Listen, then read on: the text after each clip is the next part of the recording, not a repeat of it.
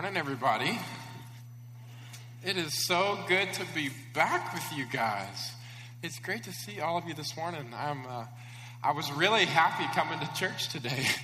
And I think it's because I've been away from you for so long. I've really missed all of you. I missed being here and with you. And um, I, I, think part of it, too, is that I was just happy to see anybody after the last four days. I was just glad to get out of my house.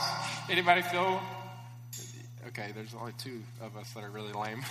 Um, anyway, I, after the last few days of the um, snowstorm, and I, I hope it's the last, um, but after the last few days, I have definitely been glad to get out of the house and to see the sun shining. Yesterday, I, I just walked outside and literally just stopped to feel the sun. Anybody else do that? I'm just like, oh, thank you so much, God.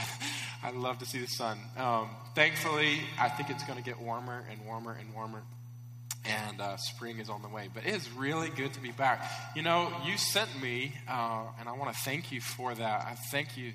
I just love the heart of this church uh, for not only the people of this community to know the Lord, to experience the Lord, His goodness, His grace, His mercy toward all, and to those who believe, um, but also for people that you may have never even met, nor may ever meet. Uh, just the heart that we have as a church, that you have as an individual, for people who are live in places that, that need the Lord just as much as we do, yet have much more limited resources, hardly any presence of believers and any gospel witness. And the fact that you afforded me the opportunity to go uh, with uh, two different teams uh, from our church in the last two weeks uh, was such a grace gift, not only to me, I thoroughly enjoyed it, by the way. I love the opportunity to go overseas, but such a grace gift toward those who we served. Uh, the first week we were with our own uh, member missionary, Kristen Hertler, and many of you guys know Kristen. Uh, she was a member of this church. She sat here just like you are sitting here, and um, she felt the call of God in her life that with her faith and with her medicine, that she was called to serve those who needed both medicine and the Lord even more than people here in this community. And she now serves in uh, South Asia. Um, I won't name the place because of the recording here that will be online, but many of you guys know where she is, and she is in one of the most needy places in the world. And um, she hasn't had fellowship uh, with our church in almost two years. And so to get to rendezvous with her in Asia for that week, that first week, was absolutely awesome. Um, you just saw a change in Kristen in those days that, that we were together. From the first day that we met to the last day that right before we left, she was visibly different by the fellowship that we had together, by the prayer times that we had together, the worship we had together, just laughing. She said, I don't, she haven't laughed this much in almost two years. She said, I forgot that Americans were so crazy. and I was like, I don't think they are. I think it's just me. Um, yeah, we rode an elephant, and that was really cool. Um, you guys are not nearly as impressed as I was, but um, that was that was really fun. But anyway, um, such a gift to be with her, to minister to her, and to take all the supplies that we collected as a church. And then the second week, to be in Serbia, uh, and I was so happy. I, I don't want to embarrass you, but Buyan is here. You want to raise your hand? I, came in, and Buyan is actually from Serbia. He's a, a, friend here in Memphis. They came to Memphis from Serbia. Uh, he's the second family. I think you're the second family, Buyan, that I've met uh, here in, in, Memphis from Serbia. They also came, much like Sajin, who many of us know, uh, for their daughter to receive treatment at St. Jude. And we continue to pray for you and your family and your daughter, Sarah. But we were actually just in uh, uh, home country, Serbia, last week um, training, uh, ooh, my voice cracked. Is second puberty one of those things that I should expect?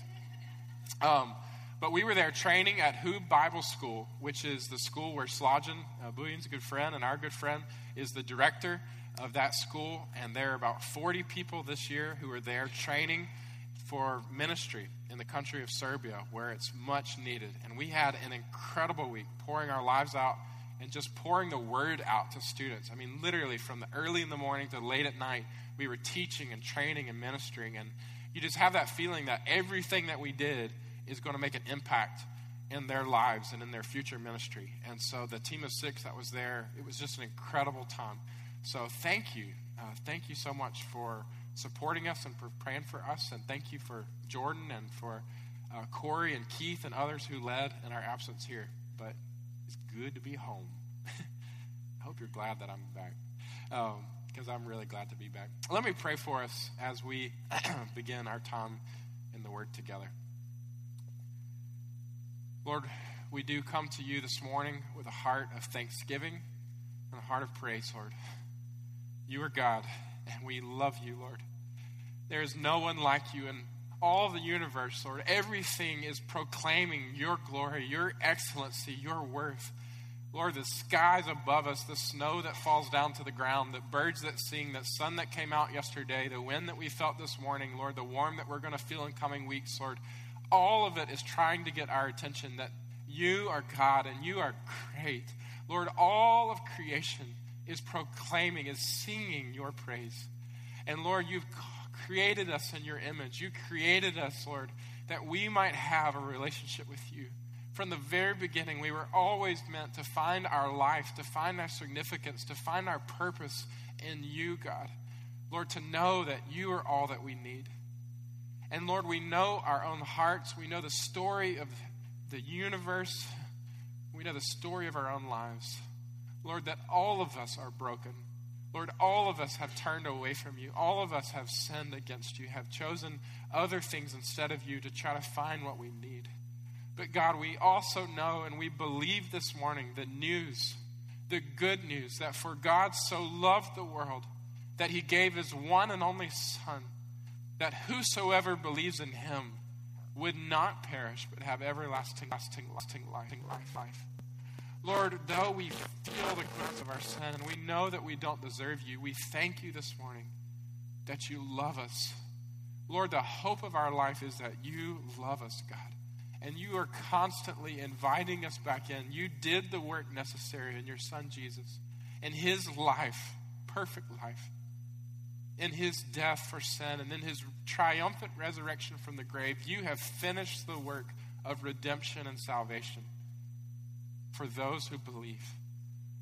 Lord, I pray this morning more than anything else that, Lord, all of us, every person in this room who hears my voice this morning, would hear your voice through mine today.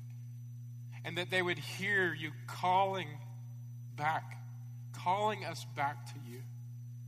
Lord, that we would hear your love, your power, your promises, your willingness to forgive iniquity and transgression and sin. And that, Lord, we would respond with repentance and with faith. Lord, that we would just be restored and renewed in you. God, this is your day. This is a day of worship, and it's about you. I pray, Lord, by your Spirit and your living word, that you would speak to us and change us in Jesus' name. Amen. Well, we are beginning a new series this morning, and I always like new things. I don't know about you, but there's something about turning the page into new seasons that I really enjoy. And there's a purpose for new seasons. There's a purpose it says in Scripture for, for seasons, different kinds of seasons for different purposes that God gives us. And I'm really excited today that we are beginning a five week journey toward Easter. Can you believe that Easter is only five Sundays away? It does not feel like spring. Anybody with me?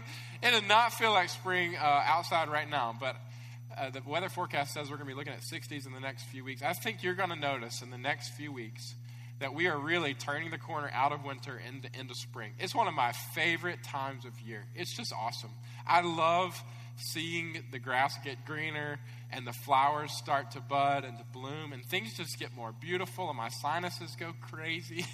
Anybody with me on that? Um, but there's something like really great about this time of year. It's it marks to me every year a season of new beginnings it just it just reeks of God making all things new. And I just love the significance of that, not only for what we see and enjoy in our material and physical world, but also for what that reminds us of, what that's reflective of in our own spiritual lives. That God is a God who makes all things new.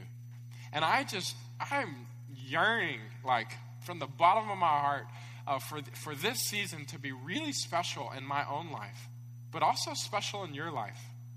as we look toward Easter, I mean, Easter is such a big deal in the lives of the in the life of the church and the lives of Christians, not just because it's you know uh, just some historical event that we need to commemorate, but because what happened in that week in the life of Christ has shaped history forever and forever, has provided the very basis, the foundation of what you and I now enjoy in God's wonderful salvation promises and power toward those who believe.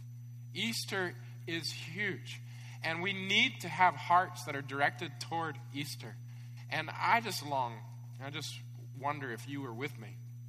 I really long for these in these next five weeks for it to be a season of, of new life for me spiritually, of renewed life, of reminder of Jesus and just reflection on who he is and what he's done. And again, just coming back and saying, Lord, thank you. Thank you. You are all that I need, Lord. Thank you so much.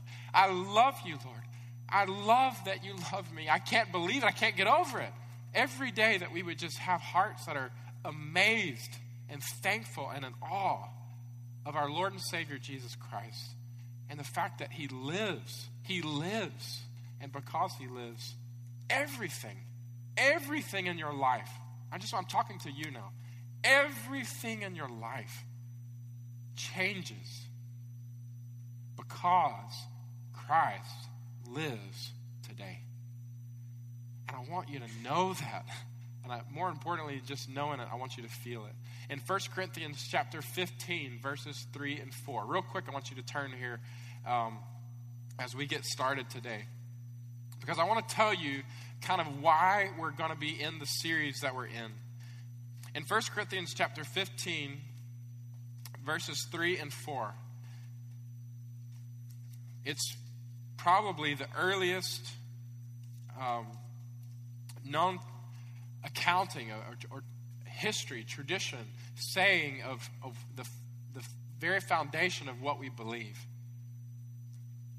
a creed, a statement of faith.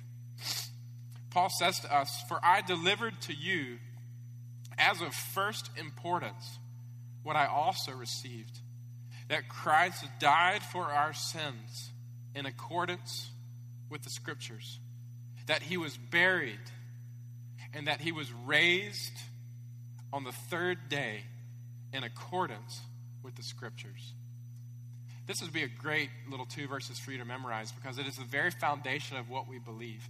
Paul's saying, This has been passed on to me, and I am turning around and passing it on to you, church and Corinth. This is very early in the history of the church, probably around 40 or 50 uh, AD. And he's saying, I'm passing on to you the very basis of what we believe. And here it is that Christ died for our sins in accordance with the scriptures, that he was buried and that he raised was raised on the third day in accordance with the scriptures. Um,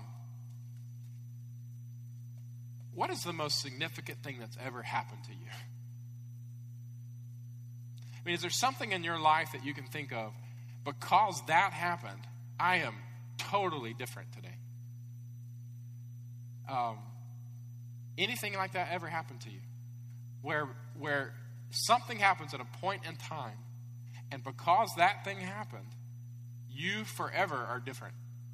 Some of you might think about marriage, or some of you might think about kids, or some of you might think about um, getting into school, or maybe it's something tragic. And I, I hope some of you are thinking about Christ. Most of us, I hope. But the reality is, these words in 1 Corinthians should not just be just stale words to us. Oh, yeah, Christ died for sins according to the scriptures.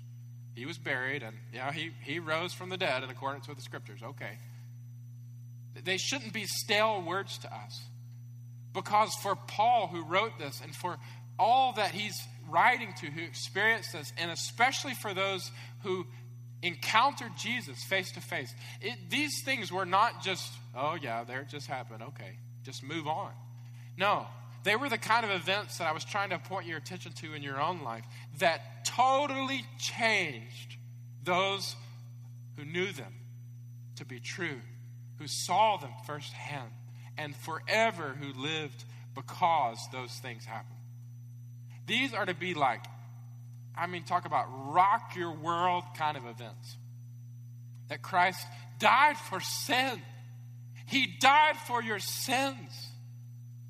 Your sins on His shoulders, He died for them that he was buried. The living God took on your sin, and that he did it willingly because he loves you to take on your sin that he might pay the penalty for them. But then he died and he was buried.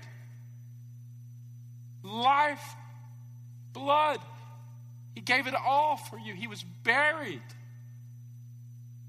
Then he rose again on the third day that he might put away sin, that he might put away Satan, and that he might offer you life. Somebody should say, Amen.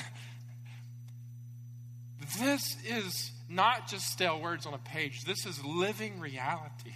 It's living reality of our awesome God and what He has done for us and what He is still doing for us and for all who believe, not just at a one time in our life, but every day as we trust Him and as we learn Him more and more and more. So, my heart in this series is that we might once again recapture the wonder of this season, that we might be renewed in our faith and our love for the Lord Jesus and reminded of, of what He's done. And where I've been led to is not just thinking about it in a historical sense, but I really want you to get what it looks like in your life every day. I want you to, I'm talking to you now, I want you to begin to live differently because Jesus rose from the grave. This morning, how is your life different because Jesus rose from the grave? Tomorrow, how is your life different because Jesus rose from the grave? Do you think about his resurrection much? Do you think about his life much? And my, my pastor heart in this season has just, I want you to be so radically shaped by the truth of what God has done and his resurrection from the grave in your daily life. So, where we're going to be is in the next five weeks, I want to introduce you to five people. Five people who met Jesus after he rose from the dead. I've never preached this series. I've actually never heard this series preached. So here we go. Um, good luck. Um, but what I want to do is open the word and open the gospel narratives every week. And I want to look at the people who met Jesus face to face. And there's two reasons I want to do this. I want you to see Jesus alive. I want you to see him, our resurrected Savior, in a new and fresh and a real way, because this is who he is, even today. I want you to get a picture of who he is and what he's done. But also, I want, to, I want you to see yourself in these people. Because just as Jesus came to them, he also comes to you and to me. And he's given us these witnesses that we might have hope and assurance and faith through their experience and their encounter with Jesus. So, truly, I want you to encounter the living Jesus each week as we go through. And today, we're going to start with our first witness. In fact, the first person that saw the resurrected Jesus, and it's Mary Magdalene. If you've got your Bible, if you'll open to the Gospel of John, chapter 20. The Gospel of John, chapter 20. Our theme today, and this is going to be the only thing that I'm going to put on the screen for you to write down. I hope there's a lot that you're writing down all through this message as you want to be a, not just a hearer of the word, but a doer of the word. And as God speaks to you, that you can go later and apply it. But I do want you to write down the central theme today because we're going to get into the narrative and I don't want it to be lost, but it's this. The resurrection of Jesus gives believers certainty and confidence in his salvation, promises, and future. The resurrection of Jesus, what we're going to be seeing today, is that the resurrection of Jesus gives believers, including you, if you are in Christ and if you trust him for your salvation, And that's what God wants for all of us. If you're here in this room, He wants you to be saved, to be restored in relationship with Him. And that comes through faith. For those who trust Christ, there is certainty and confidence that God wants you to have in your salvation, in His promises to you, and in the future that He has prepared for you.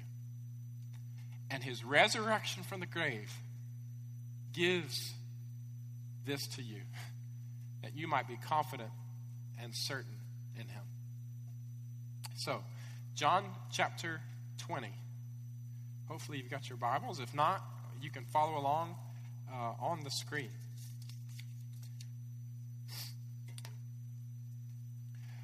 As we approach the text this morning, what we know is that it is now Sunday morning. Not this Sunday morning, but Sunday morning here in the narrative. As you know, Jesus had been executed on Friday evening. His body had been hurriedly, because of the coming Sabbath, hurriedly uh, taken down from the cross after they had examined it to know that truly he was dead.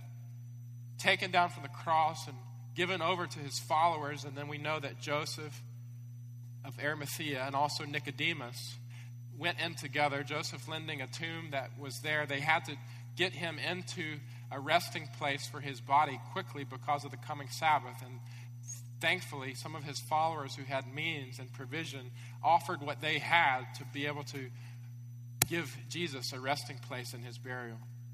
And they did that on Friday evening, and they had put them there, uh, him there in the tomb.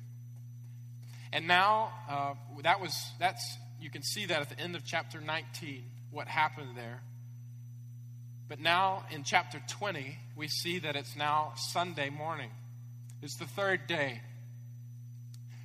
The Sabbath had passed Friday night, all day Saturday, of course, being the Sabbath. The people of God were to rest, not to work, not to, of course, that meant not to tend to the body even. Saturday night, and now it's the dawning of a new day, Sunday. And what we see here is that on the first day of the week, Mary Magdalene comes to the tomb.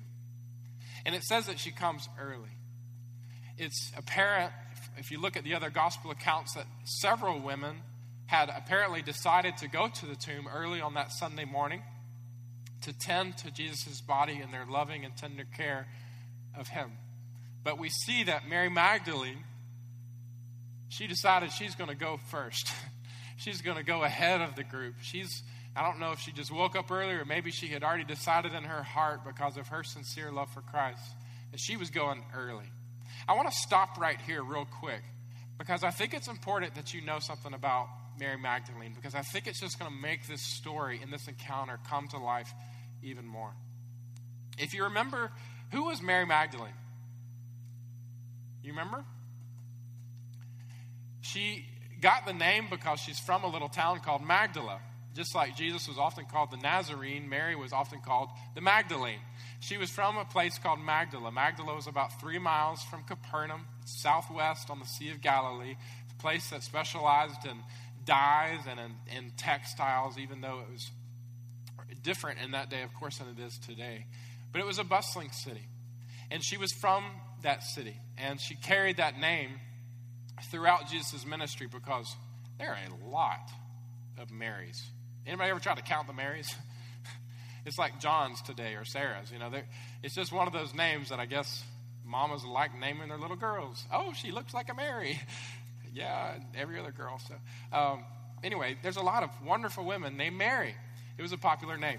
But to distinguish the women, uh, often in the gospel accounts, they had little tags behind Mary. So you knew it was Mary, the mother of Jesus, or Mary, you know, etc. Here, Mary Magdalene carried the title uh, because of where she was from. And we often think about Mary uh, in, in the light of after she met Jesus.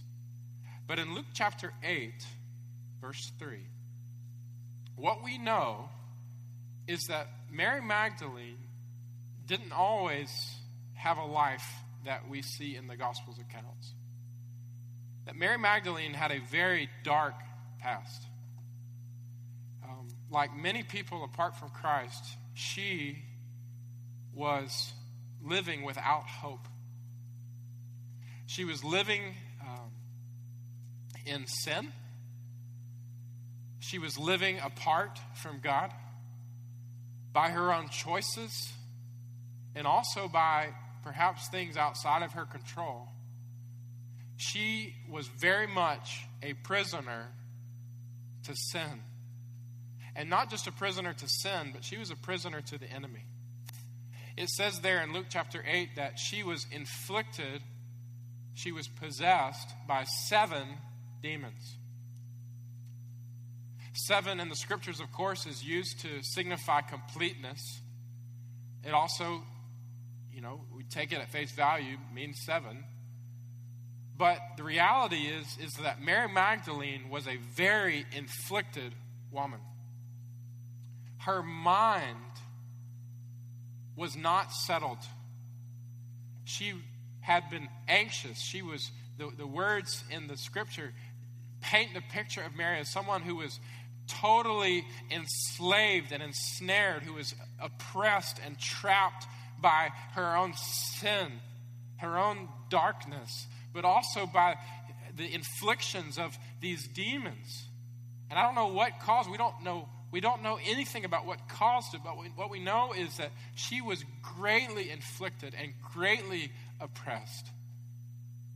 And you could imagine, um, we had a, a lady come here this morning, and it's just so sad to me. She came in early, she wasn't invited, and she was either completely drunk or completely high or maybe even possessed. I do not know, but she was just outside of herself. It, it, we couldn't even have a reasonable conversation with her. Yet she kept saying, I have all these needs and you don't even care about me. You know, it was just, it broke my heart. But at the same time, what do you do? And I'm not trying to say that this woman is exactly like Mary Magdalene, but you all have encountered people who are so dark, and maybe yourself, you've, you've experienced it seasons of life where maybe your time before Christ, where you were living so deep into sin, so deep into despair, so inflicted by the enemy, so oppressed, so enslaved, so it was just in a dark place. You desperately wanted a way out, but you couldn't seem to find the way out, and it just seemed to get worse and worse and worse, such that there's this constant anguish of the heart. This is Mary Magdalene. We don't know much detail, but we do know that this is how she was for much of her life. She didn't feel a purpose, she didn't feel hope. When she woke up, she didn't feel joy. There wasn't faith. When you die, you die. You know, people just just a just a hard life. But we know that she didn't stay that way. Because in the gospel accounts in Luke, it says that Jesus met her. That there came a time in Mary's life, and we don't know how and we don't know where, but we know that there came a day that Jesus was close to where Mary Magdalene was, and he saw her and her distress, and maybe she saw him and heard about him like the other accounts that we have details of in Scripture where people cried out to Jesus to free them of what they couldn't free themselves from. But what we know is that one day there was an encounter, and that encounter changed Mary's heart and life forever. What we know is that on that day, Jesus, as he did and still does for all who come to him in faith, Jesus forgave her of her sins. Jesus loosed her of the bondage of the enemy. Jesus freed her, got her out of the prison that she was in. Jesus liberated the demons that were accusing her and tormenting her and inflicting her and keeping her in prison. He said, Be gone. And she was free. She was forgiven. And he offered himself to her. He embraced her. He welcomed her. He invited her in. He gave her a hope and a future. He gave her a meaning for her life. He helped her to know that God loves her, that He loved her, and that He had come for her. That she not, might not have the consequence of her sin, but rather the grace of our awesome and loving God. Amen? And Mary was changed. She was changed. So much that as you track through the gospel narratives, what you will see is that Mary was a devoted, she wasn't just a casual follower of Jesus, she was a devoted follower of Jesus. She's listed 14 times in the gospel accounts. And most of those times, it's in a list of other women. And do you know where her name is almost every time? It's at the front. She, and, and that's significant. Her name is listed first among the ladies who follow Jesus. We know that she left her home at Magdala. We know that she ministered to Jesus almost his whole ministry. From that day forward, she was with Jesus because she had been changed. She was different. She had been loved. She had been forgiven. She had hope. She had purpose. She had life because of this Jesus. And now her life was spent loving him and devoted to him and following him and helping him and ministering to him with whatever he needed. And we see that she was such an esteemed follower of Jesus. We also know that here in the last week of Christ, that she was a witness up until the very end. We know that she walked with the Lord into the darkest shadows of his life as he made that final journey from Galilee to Jerusalem. We know that she was there when they had the mock trial of Jesus. We know that she was there with Pontius Pilate, though he found Jesus not guilty of anything, he sentenced him to death. We know that she heard it with her own ears, this Jesus who she loved. We know that she saw Jesus being arrested, taken away, and tried for his very life. And yet she didn't forsake him like many of the others did that night. We know that she saw Jesus who had set her free from sin and bondage and death, taken into the crowd and beaten and whipped and mocked and spat upon and ridiculed by the crowd and by the soldiers that day, almost to death. And we know that she followed Jesus as he took the cross to Calvary, was stretched out upon it, nails went through both of his arms and through his feet. She is there. She is watching. And we know that she's there not only at that moment, but she stays there at the cross the entire time through those dark, dark hours. She's listed among the women in the gospel accounts who are there the whole time ministering to Jesus and caring for him as he's giving his very last life's breath, as blood is flowing down from his open wounds and from his side. We know that she's there. She's weeping. She's watching. She's waiting. And we know that she's there when he gives his last breath. And she watches Jesus, who she loves, die upon that cross. And I can't even imagine the emotions that would come over her and come over the group that she's with who are there watching Jesus, who was innocent, the only perfect and innocent one, the only one who did not deserve it, who was bearing the punishment of sin and weight for us all. And we know that she's there as they lower him from the cross, as they take his body down, as they wrap him in cloth and we know that she's there as they find a place to lay him there in Joseph's tomb.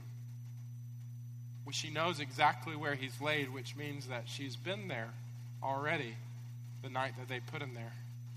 Mary has been there since the time that she met Jesus. Jesus was everything to Mary.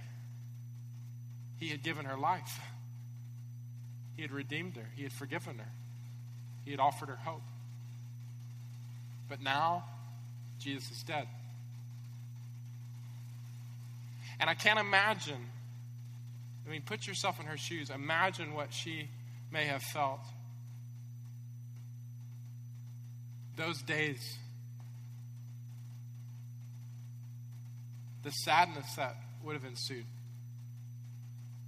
And what we know is that her and some other women decide that on Sunday morning, because it was so hasty, the burial was so hasty, that they're going to go back to the tomb and give the body a proper washing and anoint the body with oils and with spices to prepare the body in a most loving and tender way, as families often did.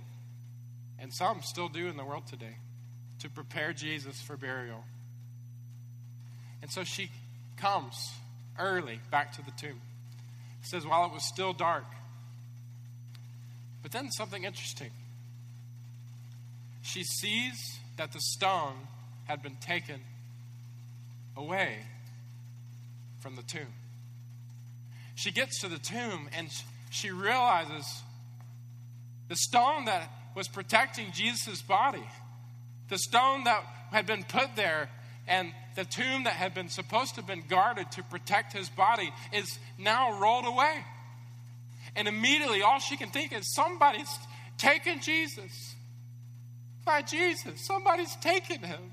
Where did he go? And she decides, it says in verse 2, that she's going to go get Peter and John, who we know Jesus loved, and we're so close to him in his ministry. So she goes, she runs. Obviously, they're staying in the same place, and she, you can just imagine she gets there in a panic. Peter, Peter, John, John, they've taken Jesus. I got there this morning, and he's not there, and I don't know what to do. The, the stones rolled away, and it looks like the tomb is empty. I think somebody's taken Jesus. I don't know what. I don't know what to do. You can just imagine if you ever seen a woman worked up. Just kidding. um, but, you know, in a panic attack, Michelle called me this week uh, frozen. Uh, she, she said she was stuck. Anyway, she got unstuck, but she was panicked because the car that she was driving, she felt like it was going off the road, and she got worked up. Mary is worked up, and understandably so. So, Peter, it says, she, says, so Peter went out with the other disciple, with John, and they were going toward the tomb. So they, they're going to go, as men do, we're going to take care of things, right? I'm going to, I've got it under control, all right? We got this. We're going to take care of it. So they're going toward the tomb. It says both of them are running together, but the other disciple outran Peter and reached the tomb first, right? I think it's really interesting. So John apparently is a better runner a better athlete, or maybe he just, he's more concerned, but he, they take off running and he doesn't care about staying pace with Peter. He's gone, dude. He gets to the tomb first. And it says that when he gets there, he stoops to look in. And he sees, he didn't go in. So he's crouching, kind of looking in. And he sees the, the cloths that Jesus had been wrapped in to be put there for burial, just lying there. Jesus is not there. Jesus is not there. He says they're just lying there, lying there in the tomb but he did not go in. And then in verse 6, we see this. But then Simon Peter came, following him. What did he do? He just rushes into the tomb, man, like Peter always does. He just goes for it. Uh, Peter doesn't really hold much back, hardly ever, and sometimes that gets him in trouble, sometimes it's good. Peter just headlong, he runs straight into the tomb. And he looks around and he's trying to figure out what is going on. And it says that when he gets in, he sees the linen cloths lying there. But then something interesting he notices not just the linen cloth just lying there, but he notices the face cloth, which had been on Jesus' head, not lying with the linen cloths, but rather folded up and in a place by itself. Really, really strange.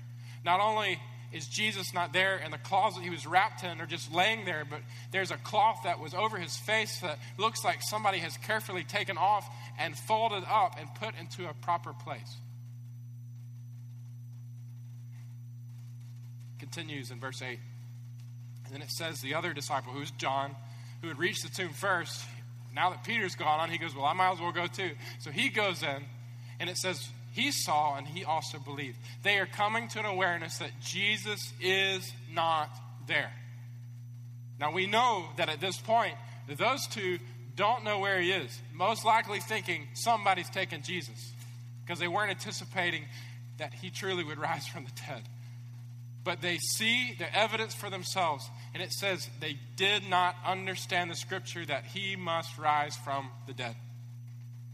And Peter and John both, you can imagine, put their hands on their head and go, Oh my goodness, what has happened here? What has happened here? Where is Jesus? And they hurry back to their house, probably either to talk to others, to make a plan like all good men do, to figure out how to handle the situation. But then something interesting happens in verse 11. We see that Mary, who by this point has made it back to the tomb, probably behind Peter and John, Mary stays. And again, it's an indication of what's going on in Mary's heart. Those, have you had those times in your life where you just long for the Lord? Where you just so want to be with the Lord that you will do anything.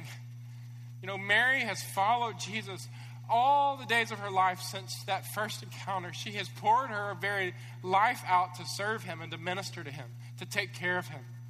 She's watched him as he's given his last breath, and now she just wants to be with him. And some of us can relate that longing to just be with the Lord Jesus. Or maybe some of you, after a loved one has died, you know that feeling of longing to be with the one, even though they're, you feel that they're not there, you just want to be with them. Mary stays behind at the tomb. She loves the Lord Jesus, she seeks him.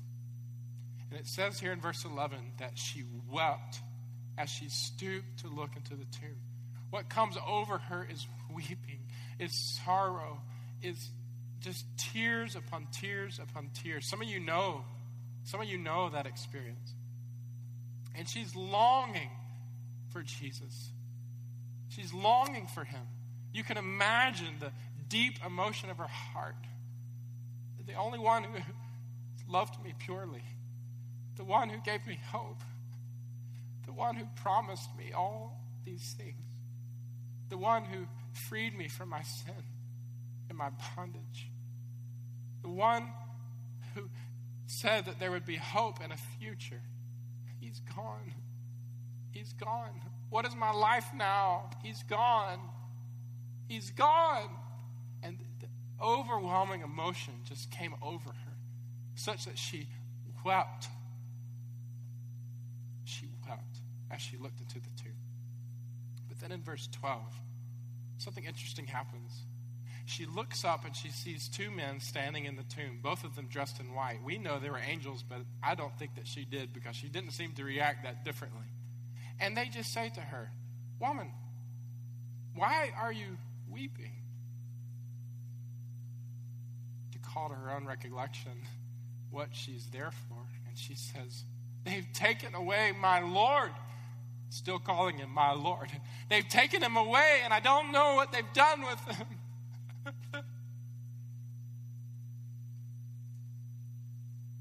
Verse 14. Says, After she said this, she turned around. And when she turned around, we don't know what made her turn around. We don't know if she was just ending the conversation with the angels, or maybe the angels stood in recognition of the presence of Jesus. But what we know is that she turned around and she looked at Jesus. But the scripture says she did not know that it was Jesus. I don't know if Jesus had something covering himself, or maybe it was because it was very dark, because it's early in the morning, or in the tomb, or maybe she had so many tears in her eyes that she just couldn't see him or make him out to be who it was. But she saw Jesus, even though she doesn't know that it's Jesus. It is Jesus Christ the one who she had seen crucified for sin, give his last breath, die, put into the grave, buried for three days. Jesus is now standing alive front of Mary. And he says to her, Same question as the angel says, Woman, why are you weeping? And then a second question, Who are you seeking? Such a tender voice. Helping Mary. He knows Mary's fears. He knows Mary's hopes. He knows Mary's longings. He knows. He knows the brokenness of her heart. He's there for Mary. Because he loves her even more than she loves him. He doesn't rebuke, he invites. And Mary says, because she thinks he's a gardener, which I think is kind of funny. oh, he's the guy that plants flowers. Um, no, it's your risen Lord. Come on. Um, just, I just think it's kind of funny. But she thinks he's a gardener. And she says, Sir, if you've, if you've carried him away, just tell me where you've taken him, and I will go and I'll get him myself. Again, love and longing for the Lord. And Jesus, one of the, the climax of the story, verse 16, he says to her, Mary. Mary. Mary. He knows her. He calls her by name. You can imagine the overwhelming feeling that this would have been, the overwhelming joy that this would have been, the overwhelming moment and blessing this would have been. It is the all familiar voice of her Lord and Savior who she loves and she's given her life to and she's hoped in. It is He, it's His voice. I hear Him. There's only one that says Mary like that, and it's Jesus. John 10 said the sheep know his voice and they listen and respond. Mary. And it says that she turned. Apparently, she had turned away. She turns back to him and she sees. She didn't even really need to look at him because she had already heard, but she sees him. And it says that she calls out to him in Aramaic, Rabboni. In other words, you are the master the one that I love, the one that I serve, the great teacher. You are Lord. Oh, Rabboni. You can imagine this is the term she's used for Jesus, his whole ministry as she's followed him. And she just puts herself down at his feet and she falls and she takes hold of his feet. And it says she just is loving her Lord Jesus in this moment. Jesus says to her, what an amazing moment of worship for Mary. What an overwhelming moment. The, her, her sorrow turned to joy. Her hopes fulfilled. Her longing satisfied. Her faith she sees is not in vain. Her future secure. Her forgiveness is real the one that she loves, he's real. It's Jesus. It's Jesus. That I've hoped for my whole life, it is He. He's in front of me. He's real. Oh, Rabboni. She just pours out herself to Him. And Jesus says to her, Don't cling to me. For I have not yet ascended to the Father. But go, go to my brothers. Love that term. Go to the ones that I love, my family, and tell them, I am ascending to my Father and to your Father, to my God and to your God. In other words, I am Jesus. I am who I said I was. I really am Him and my work is truly finished. I have done everything necessary to save you and all who believe from sin and from death. I have completed it. I am here. All of my promises are true. All of the future that I promised you is about to come to fruition. God is about to take me, and I will live in glory until I come again for you. I am Jesus. I am here. It's me.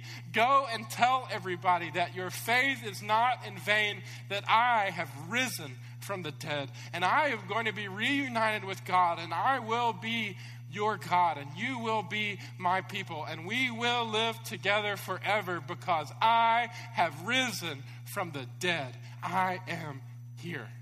Amen. I'm here. Mary, don't cling to me. You're going to get to be with me forever. I got a mission for you right now. You're going to go and tell other people that you saw me alive, that I am not dead, but I live, and I live for all who believe in me. Praise God. And so, what's Mary do? Like never before, verse 18. I guarantee you, she ran. with a smile on her face. Did we get that picture?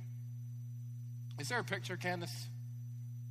Okay, you can't really see it because it's stretched. This is a statue, though, that a famous artist portrayed of the moment of Mary turning around to go back to tell the others. But you go back to the scripture now, Candace, thanks. I just love that, though. I kind of want that statue for my office because the joy of seeing the risen Savior. But verse 18 says, She ran with joy back to the others and announced, I have seen the Lord. I have seen the Lord. I've seen him. I've seen him with my very own eyes. I saw him. He, he called my name. You wouldn't believe it. I just thought he was a gardener. But I turned around and there he was. It was Jesus. He called my name. He said, just like he always used to say it, Mary, Mary. He just, he was there. I touched his feet. I, I, he's, he's alive. I've seen the Lord. He's alive. I, it's him. Everything that he said is true. His promises are all real. You can trust him. He's alive. And he said he's going to come to us. Oh, believe me. I've seen the Lord. He told him, she told him everything that she had heard. What an amazing moment. Would you agree? For Mary to encounter the living Jesus. You know what? This moment's not just for her, this moment's for you. Because God has appointed these witnesses of the resurrection that you might see the risen Lord through her seeing him with her own eyes. Because she witnessed the Lord, you can witness the Lord too. It's God's way. And what God wants you to see in his encounter with Mary is that he is alive. And our faith is not in vain, friends. 1 Corinthians chapter 15 describes, you're going to be reading it this week, but it describes that if the Lord had not risen, that our faith would be in vain. But the reality is that passage goes on to say, but the Lord did rise he did come back from the dead, and because of that, He is alive today. And your faith, when you trust Him, you are trusting in the living God, the living Savior, the only one in all of creation who can bring you back to God, who can restore you, who can forgive you, who can heal you, who can fulfill you, who can satisfy you with good, who can promise you a hope and a future and mean it. The only one. He is alive. And when you trust Him, you are not doing it in vain. You are trusting in a living and breathing Savior who Mary saw face to face, that you might see Him face to face and know with certainty and confidence that His salvation, His promises, and His future, they are real. God is for you. Amen. I have seen the Lord, Mary said. And as Robbie comes and we transition to our time of response, my question is for you Have you seen the Lord? Have you encountered the living Jesus? I'm not talking about words on the page of your Bible. I'm talking about you. I'm talking about have you encountered Jesus Christ face to face? It is an experience with the living God that constitutes our religion. Christianity is not about adhering to doctrines, it's about worshiping a living Savior whose name is Jesus Christ. And just like Mary, I want to know have you been freed of your sin? Have you been forgiven? Have you been liberated? Have you been fulfilled? Have you been satisfied? Have you been given a hope and a future in Jesus Christ? Do you have a relationship with the living God? See, Mary had put her faith in Christ. She believed him and she experienced him, but when she saw him face to face after he had risen from the dead, it completely confirmed and reassured her that everything she had hoped in, it was not in vain because he was truly the living God. And he still is today, friends. He still is today. Put your confidence, put your faith, put your hope in him. Fall at his feet. Listen to him call your name. Fall at his feet and worship Our faith is not in vain. If Christ had not risen, oh, we would be people most to be pitied. But he did rise. We have encountered the living Jesus. Because of that, everything has changed.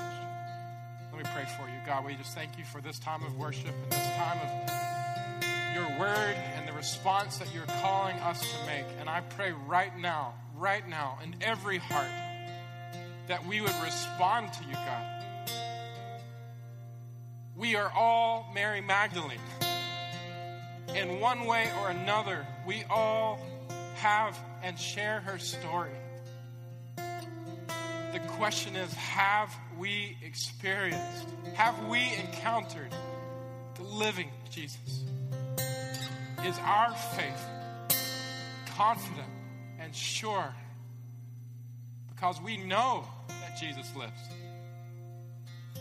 Lord, I pray right now that you would minister to this wonderful church and every person here in the ways that you see fit. That we might worship you fully, that we might be changed, that we might be forgiven and freed, because we too know that Jesus lives.